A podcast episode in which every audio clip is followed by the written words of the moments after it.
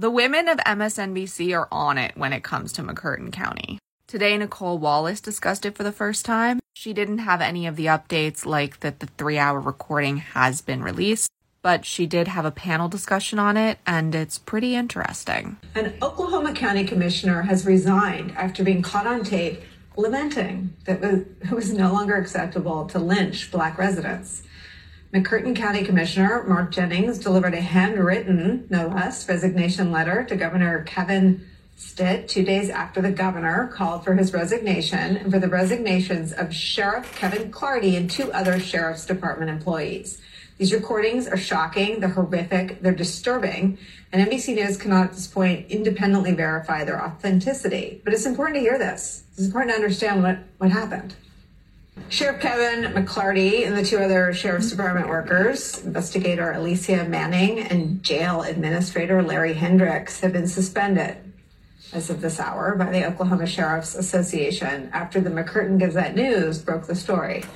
That move does not remove them from their jobs within the Sheriff's Department, and none of the four officials on tape have responded to our request for comment.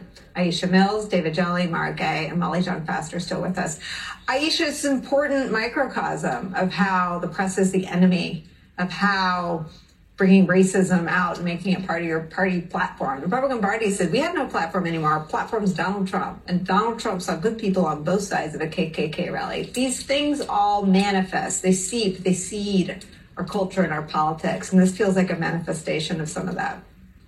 Absolutely, Nicolle. And I, you know, appreciate you for constantly lifting this up. There is a nasty, nasty cancer in America that has never really gone away. I believe it's metastasizing. And certainly Donald Trump is the dude who made it cool to now be a bigot uh, and be unapologetic and public about that. The, the fact that this person just resigned to me is such an eye roll. And that, you know, I asked the question, how on earth did he have this job? And why has he had this job? Everyone's known that this person is racist. Everybody has known the, the, the ease with which these comments were made, um, thinking that you know they were being made in, in private, suggests that everybody who's ever had a conversation uh, knew that this is not somebody who should be you know wear, wearing that badge and, and supposedly keeping the community safe. So you know, I, I think that we've got to all take a look at ourselves, and you know it's easy to just say, oh well, Donald Trump brought out all these ugly people, but these folks had jobs before Donald Trump did in the White House, and the question becomes, you know, why have they been allowed to? Um, I was thinking about Trump's first pardon. It was Sheriff Arpaio. And it was sort of this extrajudicial um, sheriff. I don't even want to call him law enforcement. I guess he is. Um, who targeted minority communities. Um, there is an archetype on the right uh, that has been a lot. And, and again, the, the, history of this is, is long, um, part of our country's ugly history.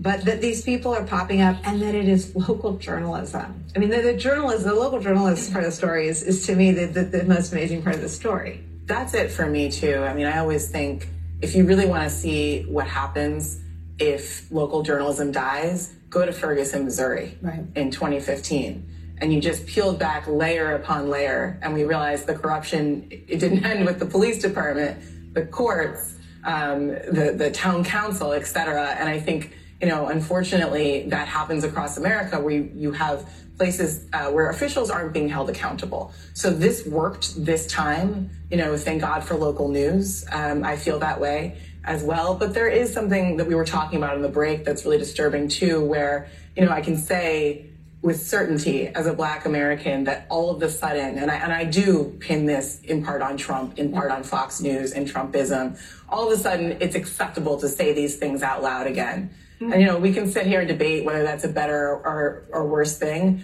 but I gotta tell you, when it's okay culturally right. to be openly hateful and not just racist, xenophobic, um, anti-transgender, whatever, it's just hateful, that makes us all less safe. Yeah and that makes the democracy weaker. And that's not the country that most of us want to live in. Um, and it's that makes me sad because you know that people are out there saying these things. Um, as a Black American, you know that. But you hope that they're not in office. You hope that they're not the people pulling right. you over right. or teaching your kid. Right, right. Right. I mean, I, and I guess David Jolly, coming back to you for another serving of, of powerful soup. Um, the, the parts of the story that make it a national story, right? It's all these things. It's, it's a it's a microcosm of the power of local journalism, a microcosm of racism inside a law enforcement agency. Um, it's also about accountability, right? I mean, is the government yeah. going to be an investigation? We're going to open up hearings. We're going to see how widespread the desire to go back to a time of lynching is inside the sheriff's department. Where's the sheriff's union? Where's the state? Where's the national sheriff's association? I mean, there are a lot of people who haven't chimed in yet, and this feels like an important moment. It does because I think the most telling thing is this is one room where there was a tape recorder. Uh, imagine the thousands of rooms that have not been recorded, and I think that is probably the the pit in our stomach today is that we know this language is used. We know there is hate in the heart of Americans across the country still today, and many of those in positions of power and in law enforcement, where we see racial injustice as we administer policing and law enforcement across the country. And you know, I think the the sickening part of this, the hard part of this, Nicolle, is you like to think through your decades in life that you're participating in a culture that's moving past these dark chapters of hate, that somehow we're moving towards greater common good and greater equity and, and you know, greater recognition of your fellow American, black, brown, or otherwise.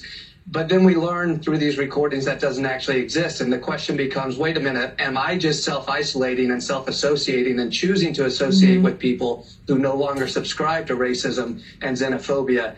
the power of that recording is we're reminded of the very dark hearts in American culture today, many of them still in power with the ability to make policies that are abject discriminatory towards communities of color. David Jolly and Aisha Mills, thank you for your many contributions to our conversations today. Thank you so much. Short Cast Club